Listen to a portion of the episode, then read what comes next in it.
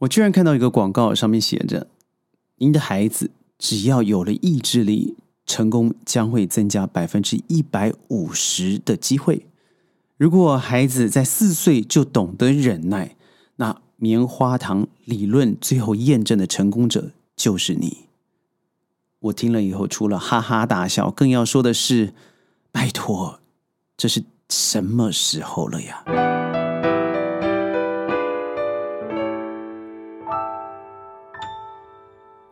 欢迎各位加入今天的宣讲会，我是轩。在身旁有多少的孩子从小被教育的，就是除了要嗯彬彬彬有礼，更重要的是要控制自己的欲望。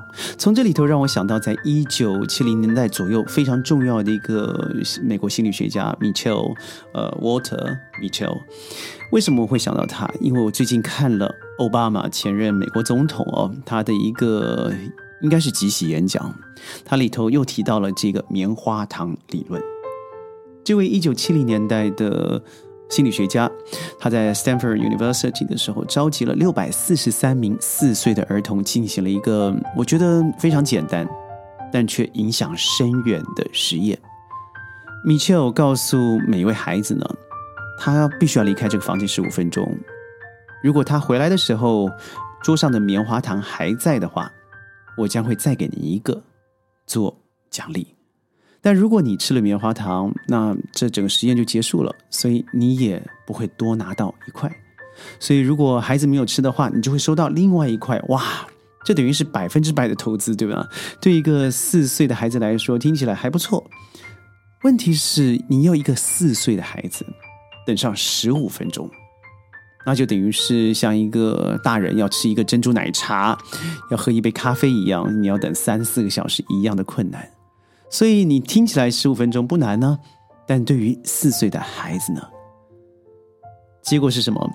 其中有三名儿童，就有两位吃了棉花糖。有些人等了五秒，有些人等了一分钟、两分钟、十三分钟，但是有只有三分之一的儿童是没有吃到棉花糖的。呃，他们会看着你棉花糖看了很久，盯了很久，每个角度角度换了一下，甚至舔上了一口，但是他们终究没有吃下去。所以那个时候呢，米歇尔教授就为这些孩子下了一个定论，就是只要能够延迟享乐，你就开始学习自律了。而十四年后呢？研究人员继续的尝试追踪，嗯，当时已经十八、十九岁的当年的孩童来做研究发展，发现什么？我相信大大家都知道了，就是那种比较懂得自律的、没有吃糖的孩子，他们会表现佳，而且顺利读了大学，入学平均测验的成绩也比那些偷吃了或是已经吃了棉花糖的孩子高了两百一十三分。他们和老师、同学、父母社会适应力会比较强，跟那些嗯急忙囫囵吞枣把棉花糖吃下的孩子比起来，他们比较善于控制自我。相较之下，呃，吃下棉花糖的孩子，他比较没办法上大学，或是从事薪资微薄的低阶工作，入不敷出。当中有几个人上了大学，不是辍学就是成绩不好，真正成功的占了少数。嗯，我觉得这样子的一个评比，我觉得太过于主观了。第一个问题我要提出的是，四岁的孩子哦。在眼前出现的东西，有什么东西不是及时享乐最重要呢？如果你没有那十五分钟的前提，你没有十五分钟后多了百分之百投资报酬率的一个诱饵，我相信应该是百分之百的孩子都会吃掉了。但我觉得更重要的事情是，这个理论上面有个很大的瑕疵啊，因为每一个孩子出生的背景都不一样，他所看到的东西，甚至嗯喜欢的物品。喜欢的颜色都会因为自己的环境所不同的，所以在这么多的孩子里头，我觉得必须有一个可变因素，而当初是没有放入评级可变范围的，那就是家庭因素、经济因素、环境因素。想想看好了，如果眼前我所看到的这个棉花糖是我每天都可以吃得到的，那。十五分钟对我算什么？五十分钟、五个小时我都等，因为我唾手可得，随时都可以有。但如果我是一个家里入不敷出、家徒四壁的孩子，眼前有什么东西，当然要赶快拿，不拿的话就是别人了。因为我知道适者生存的恐怖。所以当初如果您没有把这个东西放上去的话，那我觉得最严重的问题就会是，哎，好像看起来这些比较有自制力的孩子，结果都会比较好，因为你忘记了吗？那些本来可以负担家里随时有吃有喝，不用担心学费、交通费、未来生活费的家庭，他本来的物质条件就比较好。所以我觉得应该是说，往往在家庭条件比较好的孩子下，他比较能够忍受当前的物欲，因为他已经拥有了。而我觉得真正应该所看的是那些他家庭环境并没有达到中产的指标，但却可以忍受这样子的意志力。我看过一篇，嗯，在博士论文已经得到博士了哦，这个。这位嗯博士，他所写说，在前个月我不是个博士，但我现在是个博士。但是我小时候有多么的辛苦，我在河里头要自己捕鱼才有晚餐可以吃，而我是十天半个月见不到爸爸，更不要说远在别的省份工作的妈妈。我从小对父母的印象就是每天灰头土脸的，而我自己觉得下一餐有饭吃就是幸福的。所以我知道自己只有忍，只有等待，只有把握眼前的机会，唯有才我才有可能咸鱼翻身。但奇怪的是啊，有很多人也的确啊，他或许也辛苦，他或许也不见得三餐都是一样的，周而复始，茶来伸手，不是这样子的。但为什么他最后在工作上面也好，读书上面也好，在社会表现上面没有那么好呢？说到这里，我就必须告诉您，千万不要掉到这个所谓的棉花糖理论的陷陷阱里头了。它不但是一个我认为有点过时，但我觉得它可以证明一小部分的，就是的确自制力会造成一个人到最后是不是有比较好的生活状况。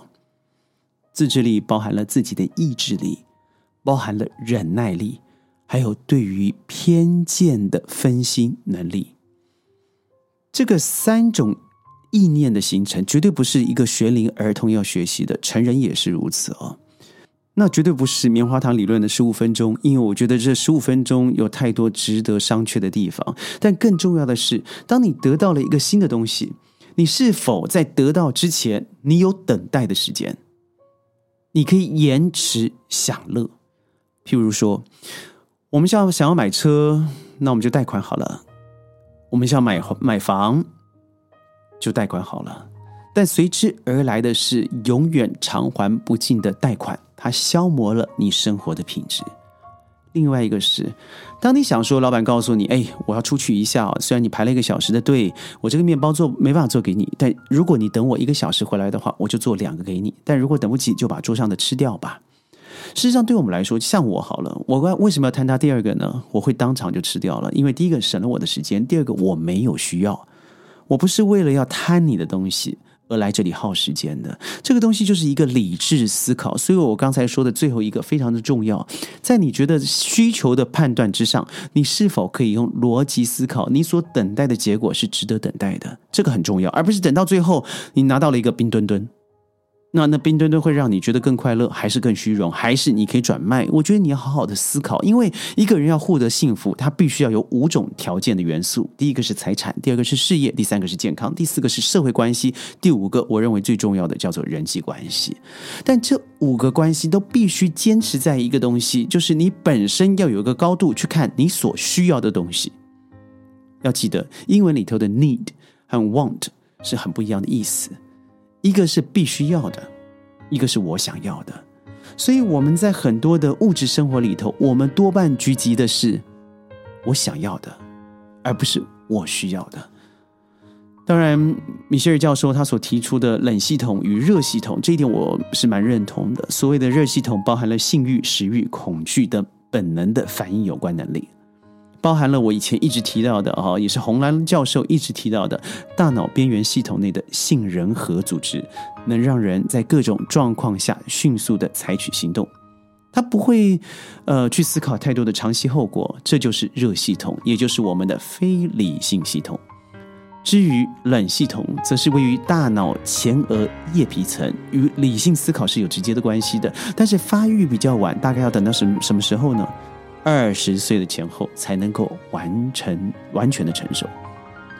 如果一个四岁的孩子懂得控制棉花糖，他就不用等到二十岁才等到这个嗯冷系统去成熟了。所以我认为，嗯，如果一个人可以真的成长，不是因为他可以忍受前面的。引诱而已，而是我认为应该要培养这三种意念，不论是你的意志力、忍耐力，还有对于需求的分辨理性与感性的能力，那才有可能帮助你。最后，时间不长，该怎么做？我觉得该怎么做有一千种方式，但我觉得第一个东西是坐下来好好的分析，分析你到底需要的是什么，你把需要。和自己想要能够清楚的分开以后，我觉得这个东西你就会跳出了一个不吃棉花糖就等于自制力高的陷阱，这绝对不是正确的。我认为忍耐是从父母的渲染开始，告诉他说：“对这个东西你看到了，但是你必须要花些时间，或是有些成果以后，才可以得到这样的结果。”而我认为延迟满足它有个好处是什么？你会认为得到了最后的结果特别的甜美，特别值得珍惜。这种孩子或许他不会直接的造成浪费，但是你要小心啊！延迟满足最后的结果，你很有可能会变成一个冷系统，也就是说，活的不是很有意义，不是很有快乐感，你觉得没有冲击。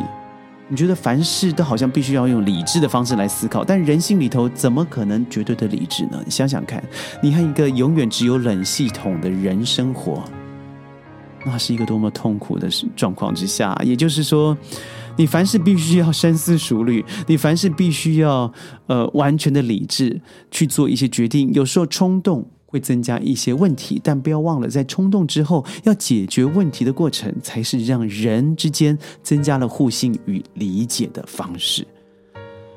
这个自制力的的成长，我觉得我要说很多，但它是不是重要的呢？我认为肯定是重要的。譬如说，有些孩子一样睡了七个小时，但他晚上十点就开始打瞌睡。有些孩子到了十二点一点还在做实验，但事实上他身体累了，但是他脑袋非常的清醒。孰是孰非，孰好孰坏，我觉得每个人都有他自己的想法和道理。但对我来说，我有非常不一样的见解。但愿有一天我们在宣讲会里头可以跟你好好的分享。不知道您对这个棉花糖理论有什么想法呢？记得在我们的评论区里头，嗯，转发、留言、点赞，强烈推荐。宣讲会基本上是礼拜一到礼拜五，我们在云端和你见面。如果有一天你突然看不到，那是因为可能审核又不过了，请你到 B 站看看我们完整的内容。我是轩，我们明天见，拜拜。